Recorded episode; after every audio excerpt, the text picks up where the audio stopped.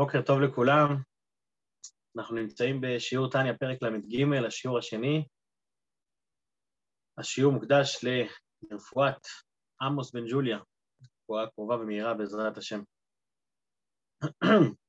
יש לי, אני חייב לציין שיש לי חביבות מיוחדת לפרק למד ג', כי בשונה מהרבה פעמים שאנחנו לומדים חסידות, הרבה פעמים אנחנו מאוד מאוד מתעסקים בעולמות העליונים, הרוחניים, בהתבוננות, איך שהקדוש ברוך הוא ממלא כל אלמין, סובב כל אלמין, אנחנו עסוקים מאוד מאוד בדרגות גבוהות. מה שמיוחד בפרק למד ג' שאדמו"ר הזקן מתאמץ להוריד את ההתבוננות הכל כך נעלית הזאת, שהיא תהיה גם פרקטית בשטח. זאת אומרת, בן אדם שמחפש להיות בשמחה כאן בעולם, הוא צריך ללמוד לתרגם את מה שהוא לומד, לאיך זה, איך זה משפיע עליו לחיים שלו. זאת אומרת, לדעת שהעולמות בטלים והעולמות הם לא מציאות, את זה כבר למדנו בפרק ח' וח' א', שאין להם שום ערך, ולגבי הקדוש ברוך הוא באמת הם שום דבר, הקדוש ברוך הוא לא מוגבל, הוא אינסופי, אז הוא באמת שום דבר לא תופס מקום אצלו. אבל בפרק למד ג' אדמו"ר הזקן לוקח את כל התורה הנפלאה הזאת ואומר לך, אם אתה תתבונן, תפעיל את כוח המחשבה שלך.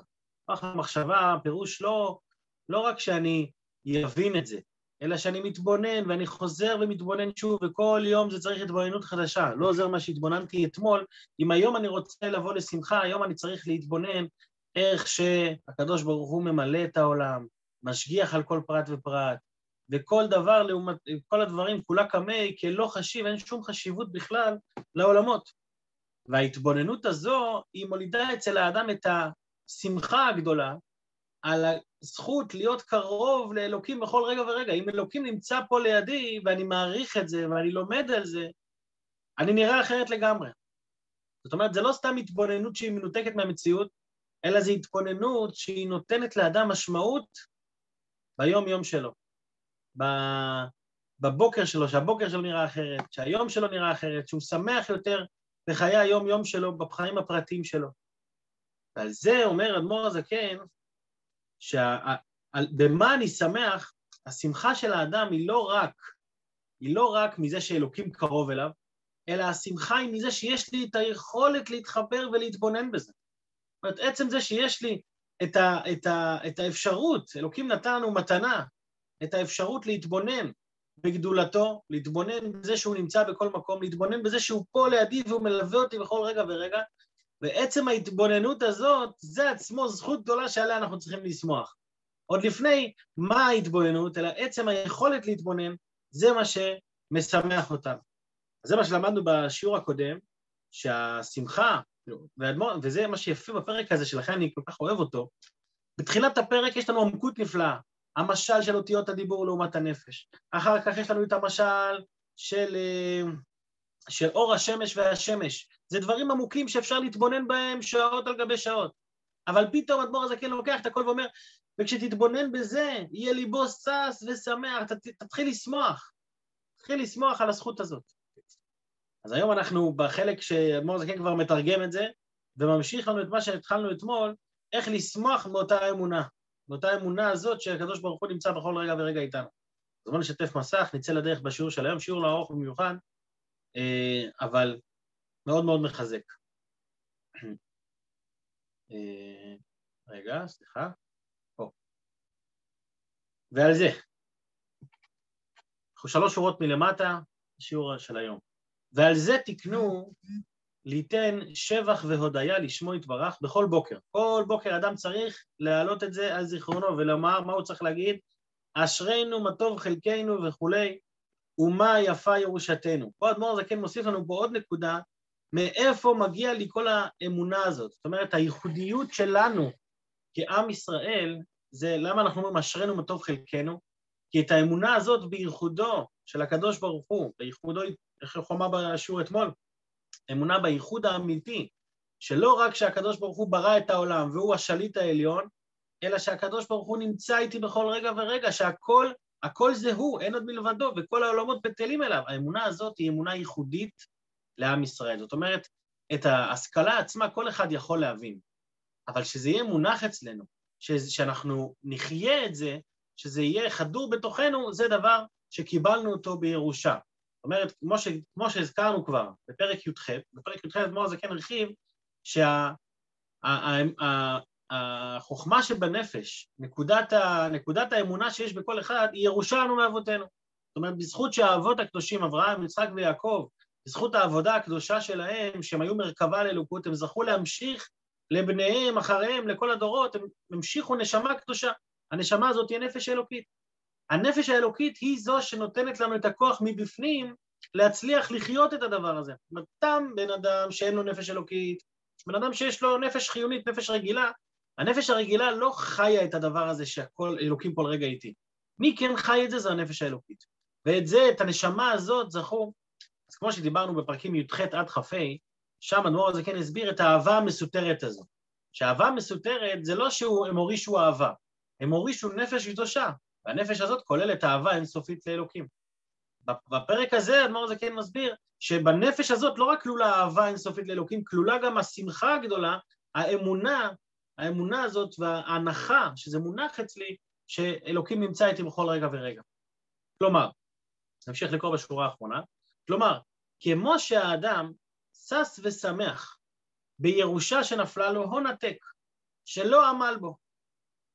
מה, למה הוא מדגיש שלא עמל בו? כי בן אדם שעובד קשה ומרוויח, אז הוא שמח מאוד על הרווח שלו, אבל השמחה הזאת היא לא שמחה אינסופית, למה? כי באיזשהו מקום הוא אומר, מגיע לי, עבדתי קשה, מגיע לי. זה לא, לא קיבלתי פה איזה פרס, זה, זה מה שאני התאמצתי עליו. אבל כשקיבלתי משהו שהוא מפתיע אותי בבת אחת, ברגע אחד אני מקבל איזה משהו, בום, סכום גדול, השמחה היא שמחה גדולה. כי, לא, כי, כי זה, זה לא משהו שהגיע לי, אלא זה משהו שפתאום נפל. השמחה הזאת, זה משל. כן, ויותר מכן, לאין קץ, יש לנו לשמוח על ירושתנו שהנחילונו אבותינו. מה הירושה הזאת? הוא ייחוד השם האמיתי. אשר אפילו בארץ, אשר אפילו בארץ מתחת אין עוד מלבדו. וזו היא, והמקום הזה פה שאני, שאנחנו נמצאים, זו היא דירתו בתחתונים, כמו שהוא אמר בפרק, בשיר הקודם, שעל ידי שאנחנו נמצאים בעולם מגושם ונחות, אנחנו זוכים להמשיך את השכינה של הקדוש ברוך הוא דווקא כאן בארץ, וזו הזכות שלנו להיות חלק מהתכלית הכללית של העולם. אז הזכות הזאת, הזכות להאמין בזה, היכולת להכיל את הדבר הזה ניתננו מאבותינו הקדושים. וזהו שאמרו רבותינו זיכרונם, אני ממשיך לקרוא, כאן תחילת השורה, וזהו שאמרו רבותינו זיכרונם לברכה, תרי"ג מצוות ניתנו לישראל, בא חבקוק והעמידן על אחת. יש בגמרא כתוב שבמהלך הדורות, אז בהתחלה תרי"ג מצוות, שש מאות ושלוש עשרה מצוות ניתנו לישראל, אחר כך בא דוד המלך והעמידן על אחת עשרה, הוא נתן שם... הוא נתן אחת עשרה מצוות שהן יסודיות, שהן כביכול העיקר, איך כתוב, הצנע הלכת, או שזה שלמה, הצנע הלכת עם השם אלוקיך, תמין תהיה עם השם אלוקיך, כל מיני מצוות שהן מצוות כלליות, אז, אז דוד המלך העמיד אותם, דוד, אחר כך שלמה, יש שם איזה סדר השתלשלות כזו, עד שבסוף בא חבקוק והעמידן על אחת, הוא אמר, כל שש מאות ושלוש עשרה מצוות, יש מצווה אחת שהיא העיקרית, ומה הוא אמר? שנאמר, וצדיק באמונתו יחיה. אז הוא אומר בעצם, מהי המצווה שהיא המצווה של התורה? האמונה, צדיק באמונתו יחיה. עכשיו, כשמתבוננים באמרה הזאת של חכמים, בגמרא, זה נשמע מוזר. שש מאות ושלוש עשרה מצוות אלוקים נתן, פתאום הורידו את זה ל-אחת עשרה, פתאום הורידו את זה ל-אחד, לא יכול להיות, הרי התורה הזאת כתוב שהיא לא תהיה מוחלפת, אי אפשר לשנות דברים בתורה. אז איך יכול להיות שפתאום בא חבקוק והעמידן על אחת, מה, הוא הפך את זה למשהו אחד, יש מצווה אחת? אז לכן אדמו"ר הזקן בא ומסביר פה, הוא נותן פירוש ב... באמרה הזאת, שנאמר וצדיק באמונתו יחיה, לא הכוונה שרק מצוות האמונה היא המצווה היחידה שקיימת, מה, אין שום מצוות, אין, אין שום דבר, לא, יש הכל. אומר אדמו"ר הזקן, כלומר, כאילו אינה רק מצווה אחת היא האמונה לבדה. כי על ידי האמונה לבדה יבוא לקיום כל התרי"ג מצוות. זאת אומרת, זה שהוא אומר שהעמידן על אחת, זה לא בא לשלול את שאר המצוות. הפוך, הכוח של כל המצוות, הכוח לקיים את כל המצוות, זה על ידי אותה אמונה. ולכן כתוב, וצדיק באמונתו יחיה. על ידי האמונה, מה, איזה אמונה? האמונה שאדמו"ר הזקן הסביר לנו כאן, שהכל, כל רגע ורגע מחדש הקדוש ברוך הוא מחיה את העולם ונמצא איתנו כאן. האמונה הזאת, ברגע שבן אדם חי עם האמונה הזאת, אז האמונה הזאת לא רק שהיא חיה איתו, אלא היא מחיה אותו. לכן כתוב, צדיק באמונתו יחיה, האמונה הזאת היא מחיה אותו, נותנת לו את הכוח לעשות את כל שש מאות ושלוש עשרה המצוות.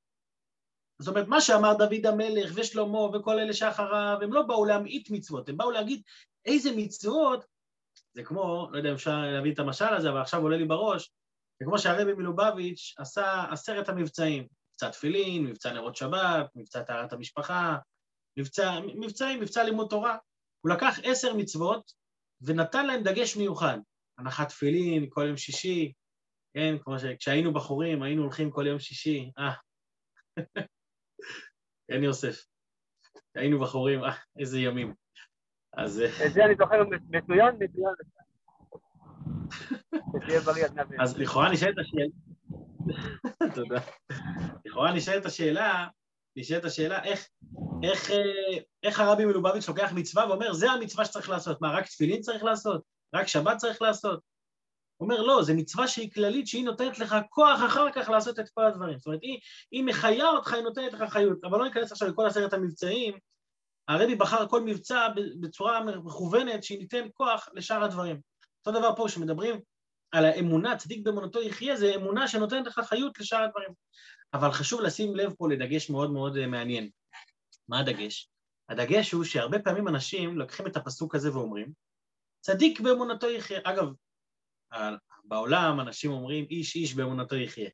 אז זה טעות, זה ציטוט בטעות, אין פסוק כזה. הפסוק הוא צדיק באמונתו יחיה, לא איש איש באמונתו יחיה. אבל הרבה פעמים אנשים לוקחים את המשפט הזה ואומרים, אני חי באמונה שלי. אני נמצא איפה שאני, צדיק באמונתו יחיה, כל אחד חי עם מה, ש, עם מה שטוב לו. או יותר, אפילו יותר נעלה מזה, יש אנשים שאומרים, לא צריך עכשיו פלפולים והשכלה עמוקה ולהבין ולהתבונן, לא, לא צריך את זה. אני חי עם האמונה, מכירים גישה כזאת? אתה מתחיל לסבך אותי עם פילוסופיה ואלוקים ואיפה הוא נמצא ואיפה לא, אל תסבך אותי, אני רוצה לחיות עם האמונה. אדמו"ר הזקן גם את, את שני הדברים האלה בא לשלול. אדמו"ר הזקן אומר, אתה רוצה לחיות באמת, זה על ידי אותה אמונה. אתה רוצה, אתה רוצה שהאמונה הזאת תהיה מונחת לך, אתה חייב להתבונן כל הזמן. אתה חייב לחיות עם זה כל הזמן. אתה יכול, זה לא אמונה, אמונה זה לא הוקוס פוקוס, שאתה שם אותה בקופסה ושומר אותה בצד בארון, ומדי פעם שאתה, ש, שמשהו קורה, אז אתה רץ לארון להוציא את הקופסה הזאת. אמונה זה דבר שצריכים לתחזק, אמונה, אמונה זה מלשון אימון. צריך לתחזק אותו כל הזמן, על ידי התבוננות, על ידי מחשבה, כל יום, עוד זמן ועוד זמן, להקדיש עשר דקות, רבע שעה, כל אחד לפי היכולות שלו, מקדיש להתבוננות הזאת, והאמונה הזאת היא תחיה אותו. אני ממשיך רגע לקרוא בפנים, דהיינו, כשיהיה ליבו סס ושמח באמונתו, כש, כשהוא, כשהוא ישמח בגלל, בזכות האמונה הזאת, באיזה אמונה? לא סתם אמונה כללית, אלא אמונתו בייחוד השם, בתכלית השמחה, כאילו לא הייתה עליו רק מצווה זו לבדה, והיא לבדה. מה זה היא לבדה? אותה מצוות האמונה, אותו התבוננות ב, ב, באמונה, בייחוד האמיתי של הקדוש ברוך הוא. והיא לבדה תכלית בריאתו ובריאת כל העולמות, הרי בכוח וחיות נפשו בשמחה רבה זו, תתעלה נפשו למעלה מעלה על כל המונים קיום כל תרי"ג המצוות מבית ומחוץ. ברגע שבן אדם בשמחה, אם אתם זוכרים, אמרנו בתחילת הסדרה, הדבר העיקרי שנהיה עם מצב רוח טוב. בן אדם שהוא בשמחה, העבירה, אמרנו, היא לא, היא, סליחה, העצבות היא לא עבירה, אבל היא יותר גרועה מכל העבירות. היא תגרום לך לא לעשות שום דבר טוב. השמחה אולי לא מצווה פרטית, אבל היא תגרום לך לעשות את הכל. וזה בדיוק מה הנקודה שהוא כותב פה. על ידי השמחה שמגיעה בזכות אותה אמונה. אגב, בתחילת הפרק הוא אומר שזו שמחה אמיתית. למה זו שמחה אמיתית? כי זו שמחה שלא תלויה בזמן. בפרק למד א' גם דיברנו על שמחה. איזה שמחה? שיש לי נפש אלוקית בתוכי, ויש לי זכות להיות מחובר, רגע, זה אותו דבר, מה ההבדל? ההבדל הוא שבפרק למד א', שם מדובר על שמחה בקיום מצווה, שמחה בלימוד תורה, זה שמחה שהיא מוגבלת לזמן מסוים. השמחה בפרק הזה היא שמחה שיכולה להיות בכל רגע ורגע, היא יכולה להיות בנסיעה בדרכים, היא יכולה להיות בעבודה, היא יכולה להיות בבית הכנסת, בכל מקום שאני נמצא, אני מפעיל את הראש, אני מתבונן קצת, ווואו, השמחה הזאת עולה לי מחדש. היא לא מוגבלת לזמן שאני דווקא עושה דברים טובים בהגדרה, ולכן היא גם נותנת את הכוח לכל שאר הדברים. וזה נותן לי את הכוח גם להתגבר עם מניעות ועיכובים, מבית ומחוץ, לפעמים יש דברים שעוצרים אותי מבפנים, ויש דברים שאנשים מבחוץ מנסים לעצור אותי. אבל כשאני שמח ושאני מבסוט, מכירים את זה שמישהו שמח, הוא לא מקבל, הוא לא, שום הערה שלילית לא, לא נוגעת לו.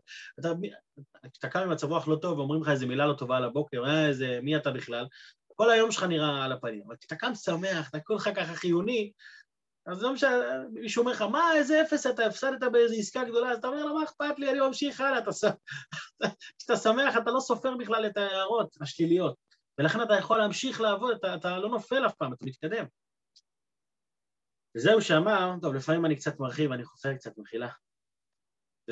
וזהו שאמר, באמונתו יחיה. מה זה באמונתו יחיה? יחיה דייקה, הוא מדייק, דווקא יחיה בלשון עתיד. למה לא כתוב? וצדיק באמונתו חי, או צדיק באמונתו יעבוד את השם. מה זה יחיה? כי יש פה דווקא הדגשה על לשון עתיד. כתחיית המתים. כתחיית המתים דרך משל, כך תחיה נפשו בשמחה רבה זו. זאת אומרת, צדיק באמונתו, על ידי ההתבוננות באמונה, על ידי ההשקעה באמונה הזאת, הוא יחיה, הוא, הוא ימשיך לחיות, זאת אומרת, הוא יהיה, הוא יהיה חי גם לעתיד, הוא, הוא יחיה את הנשמה שלו, הוא יחיה את הפנימיות שלו, את החיים שלו. זה מה שאמרתי גם בתחילת השיעור היום, שההתבוננות הזאת זה לא סתם התבוננות שהיא נועדה, ש, להגיד לעצמנו איזה חכמים אנחנו, ואיזה פילוסופים אנחנו, מתפלספים על... על אור השמש, שבתוך השמש, המטרה היא לא פילוסופיה. המטרה היא לשמוח בחיים. המטרה היא שתהיה לי, ש, שיהיה לי יום טוב, שיהיה לי, לא רק יום טוב, כל יום יהיה לי יום טוב. שכל יום יהיה לי פורים. לא, לא רק שנגיע לפורים נשמח, שנשמח כל יום. לפעמים אנחנו שמים מסכות על עצמנו ותחפושות בשביל להרגיש טוב עם עצמנו. שלא נצטרך תחפושות. שכל בוקר שאני קם ואני אומר, מודה אני לפניך, המלך חי וקיים שהחזרת בי נשמתי, אני, אני מתבונן, וואו, זה כאילו, אלוקים נמצא איתי בכל רגע, מה, מה יכול להיות יותר טוב מזה? כך תחיה נפשו בשמחה רבה זו, והיא שמחה כפולה ומכופלת. כי מלבד שמחת נפש המשכלת בקרבת השם ודירתו עמו. אני לא כל כך יודע למה השיעור של היום נגמר בנקודה הזו, כי זה באמצע, באמצע משפט, אין לי כל כך ביור, אם יש לי מישהו ביור אני אשמח, אבל כאן בעצם אדמו"ר הזקן מסיים את החלק הראשון של הפרק, הוא אומר, על מה אני שמח? אני שמח על זה שיש לי את היכולת להתבונן. במה להתבונן? בזה שאלוקים נמצא איתי בכל רגע, והוא, והוא מחפש לגור איתי, רוצה שהדירה שלו תהיה אצלי. וכמו שהבאנו את המשל מהמלך, שמגיע לאיש נמוך מאוד, ואומר לו, אני רוצה לגור איתך בבית שלך. אז איזו שמחה תהיה למלך. אבל אתם זוכרים מה שאמרתי פעם קודמת. מי שלא מכיר את המלך ולא יודע מה זה המלך, אז הוא לא יתרגש מזה. לא, מה אתה שמח? מה, מה כל כך משמח? סך הכל הגיע בן אדם להתארח אצלך, לא קרה כלום. לא, אבל אתה לא מבין, זה המלך, זה המלך. אותו מלך שאני לומד עליו כבר שלושים ושלושה פרקים, אני לא מפסיק ללמוד על הנפש האלוקית שלי, על, ה, על, ה, על האלוקות שנמצאת כל רגע ורגע פה. אני לא אשמח. אז מי, ש, מי שמנסה להתבונן בזה ולא מצליח לשמוח, שיוסף להתבונן עוד, ויעריך את הדבר הזה, ככל שנעריך אותו יותר, זה גם ייתן לנו שמחה בחיים שלנו. אז יישר כוח לכל המשתתפים, ככל שיש יותר משתתפים, זה יותר מגדיל את, ה... את התענוג בשיעור, השמחה, ב... השמחה הגלויה, ושנאחל לכולם רק שמחה ובריאות, ושוב, בריאות איתנה לאמוס בן ג'וליה בעזרת השם, שיהיו בשורות טובות ויום נפלא לכולם. כל המשרד, תודה רבה, תודה רבה, יום נפלא, שמח.